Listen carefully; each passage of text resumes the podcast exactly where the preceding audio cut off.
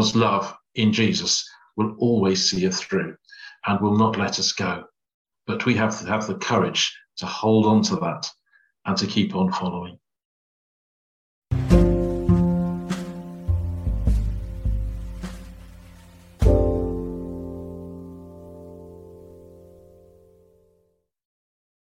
Last Sunday's lectionary gospel reading was one of my favourite passages from the New Testament, um, the story of blind, blind Bartimaeus receiving his sight.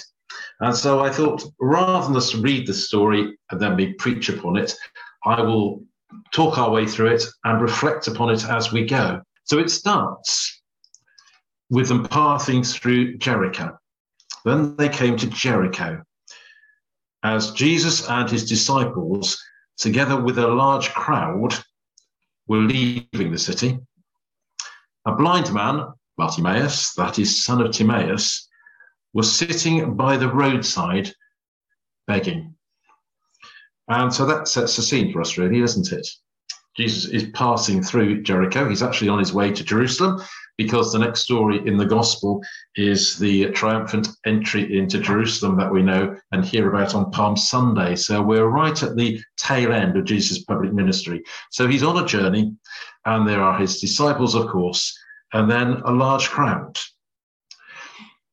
And then we hear about Bartimaeus. Um, and we hear that he's a blind man, and we hear that he's sitting by the roadside begging. Last Sunday morning, we had a family service at Ipplepen, and uh, we acted out this story in a COVID secure sort of way. Um, and so we had um, one young lad who volunteered to be Bartimaeus. And so I told him what Bartimaeus was like, and he took up a position that sort of represented Bartimaeus. And we can imagine what that sort of posture would indicate about Bartimaeus. He is blind and he is begging and he is sitting by a roadside. In other words, to be blind in those days can be marginalized. It can mean that you are likely to be poor. It's likely that you are going to be dependent on others.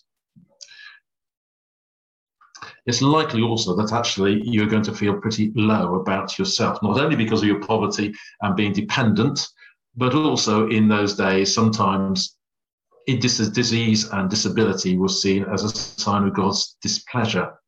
And so, for all those reasons, Bartimaeus' self esteem, we would assume, is low, but certainly he is marginalized. But when he heard that it was Jesus of Nazareth, he began to shout, Jesus, son of David, have mercy on me. Jesus, son of David, is quite a strong sort of phrase about Jesus, isn't it? I don't think anybody else in Mark's gospel calls Jesus son of David. David, of course, is the Old Testament king that everybody remembered with strength and with affection, a great leading light in the, uh, the people of Israel. And a son of David is a messianic title. It's a title proclaiming that the Messiah, the son of David, has come. It's a political sort of thing as well as a religious sort of thing, really. When you think about it, in just under a week's time, Jesus is going to be executed publicly in Jerusalem, and he's going to be known as Jesus, the King of the Jews. Bartimaeus hails Jesus as a coming king. And so there's something about this part of the story which is about who has sight and who has insight in this story. Everybody else in that scene has physical sight, and yet perhaps they don't perceive Jesus to be the person that he is. And yet here is blind Bartimaeus, unable to see physically, and yet sees with his heart and with his mind. And I wonder where we find people who have insight in the world around about us today. Sometimes they may not be the people that we expect. Sight and insight are different things. And so he calls out, Jesus, son of David, have mercy upon me. And many rebuke him and told tell him to be quiet, to shut up. And I wonder why they do that. Why do they tell Bartimaeus to pipe down? Is it maybe that he's saying something that is very controversial? Son of David, the Messiah. Do we really want Jesus to be hailed as that at this point? That's a bit difficult, especially as they're drawing close to Jerusalem. Be quiet, Bartimaeus. Don't say these things. Or is it that they tell him to shut up just because he's poor old Bartimaeus? He's only the blind beggar. Jesus has far more important things to be doing, far important people to be seeing and attending to than Bartimaeus. Who is he to call out and hail Jesus amidst this, this procession passing through the town? Just Bartimaeus. Be quiet, Bartimaeus. You are totally unimportant. This is not your space and time to be shouting out. Maybe it's an embarrassment. But Bartimaeus doesn't shut up. Bartimaeus calls out all the more with the same phrase Jesus, son of David, have mercy on me. And so the text then goes on to say that Jesus stops and calls him. And that sense of Jesus stopping, I think, is quite an important little bit in the gospel. Because let's remember, Jesus is on his way to Jerusalem. He's on to the last week of his life. He's going to face rejection, death on a cross. Absolutely horrific. The last story before this one, Jesus is having to tell off his disciples, particularly James and John, but the rest of the, and the rest of them, because they're arguing on the way. They're arguing about prominence and who's going to have the most important seats, who's the most important among them. And so this is so close to Jesus' death that he has to hand over his work onto his disciples. And he really needs them to get it at this point, to understand who he is and what he's about. And they have failed to do that.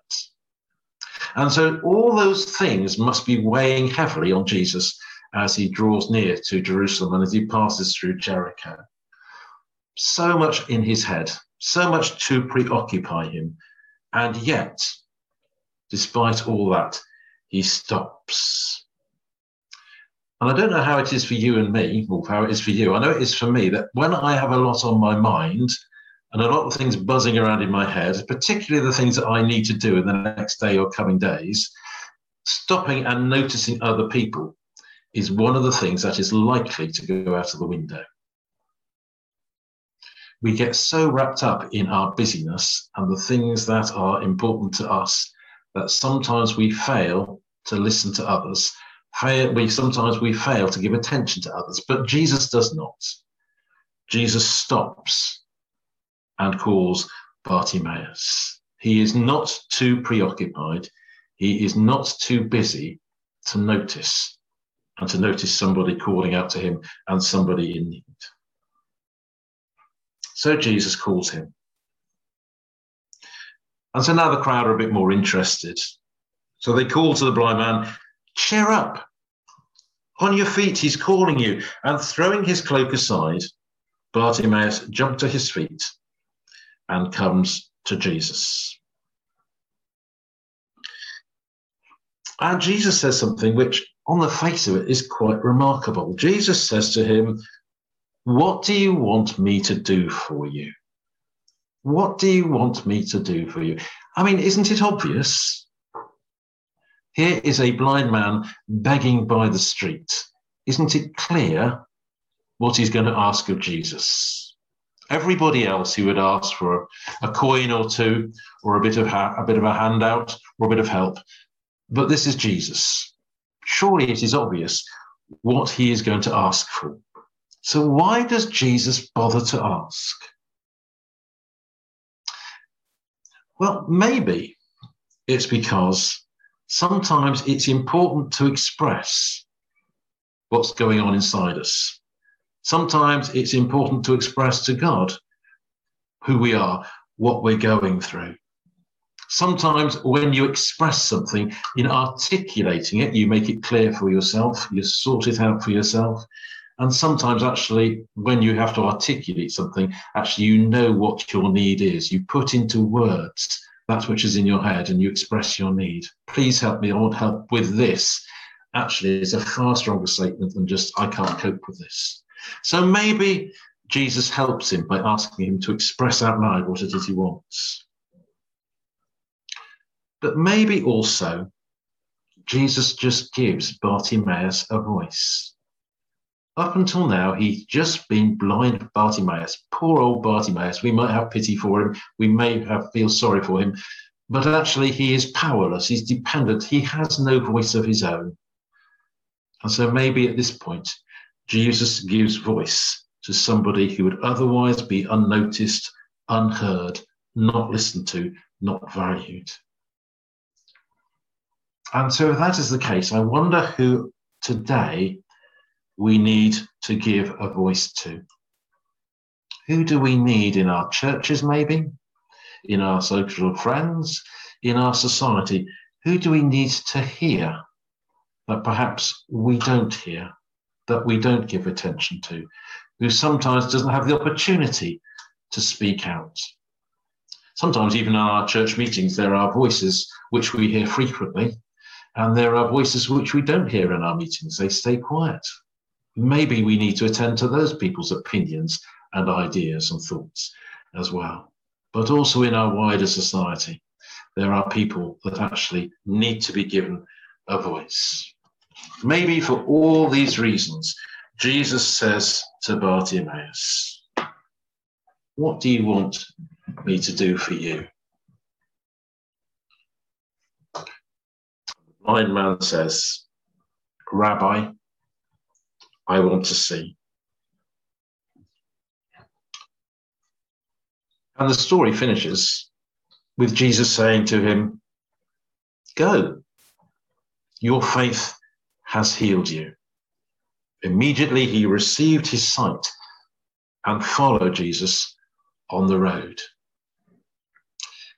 And that little phrase on the road is in Greek, entehodo, um, which is a bit of a pun because it kind of means to the Christian church on the Christian way, on the Christian road. We talk about spiritual journey, and it has that same sense of he follows Jesus, not just on the road, though he does that, but on the spiritual journey, on the Christian path. So grateful is he that he will follow Jesus. And remember, that following Jesus for Bartimaeus at this point means heading towards Jerusalem and the last week of Jesus' life. That's not an easy time to start being a disciple of Jesus. And yet that's what he does. And we know that's what he does, and we know that he follows through with that because when Mark comes to write down his gospel at the beginning of the story, it's not just any old blind man. This blind man is identified. He is Bartimaeus, the son of Timaeus, which kind of suggests quite strongly that when Mark came to write this down a generation or so later, Bartimaeus, son of Timaeus, was known to Mark's community and to the Christian church. This is the man that you have heard of. This is the man that you have known. And so there's something about Bartimaeus' insight. There's something about his faith. There's something about his gratitude that gives him courage to follow Jesus wherever that takes him. Not only when it's going to be easy, but also when it's going to be tough. And I wonder what that says about our faith and our courage and our gratitude for all that Jesus has done for us. That we should follow him not only when the skies are blue, but also when it's pouring down with rain. That God's love in Jesus will always see us through and will not let us go. But we have to have the courage to hold on to that and to keep on following. And so this story is literally what six, seven verses in Mark's gospel. but it seems to me there's a great deal that's packed into it. All sorts of potential messages for us. So instead of me telling you what you need to, to, to, to get from this reflection on the story, I'm going to leave it a little open ended so that you can continue to reflect and work out what you think is the most important bit for you. Is it that question of where do we find sight and insight? Is it about the restoration and the giving of life to somebody who, at the beginning of the story, was marginalized and poor and dependent, but now is valued and independent? Is it about that sense of we need to keep following Jesus and being disciples when it's easy or when it's hard? Is it about that sense of uh, Bartimaeus being given a voice. And who do we need to give a voice to? Who do we need to listen to in our society? Who are the marginalized in our society?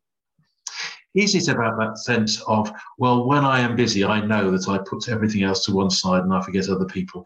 And actually, I need to remember that Jesus stopped on this journey with everything else that was going in his head. For you and for me, any or all of those points might be the points that we need to continue to reflect on as we go through this week. So I'm going to leave that to you.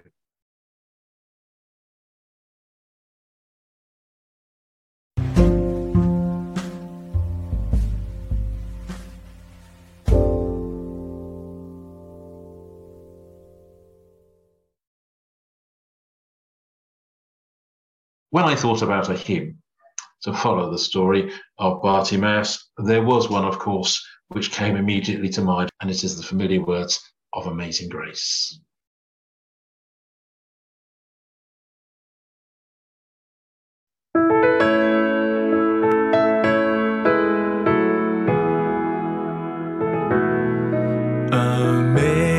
Amazing grace, how sweet the sound that saved a wretch like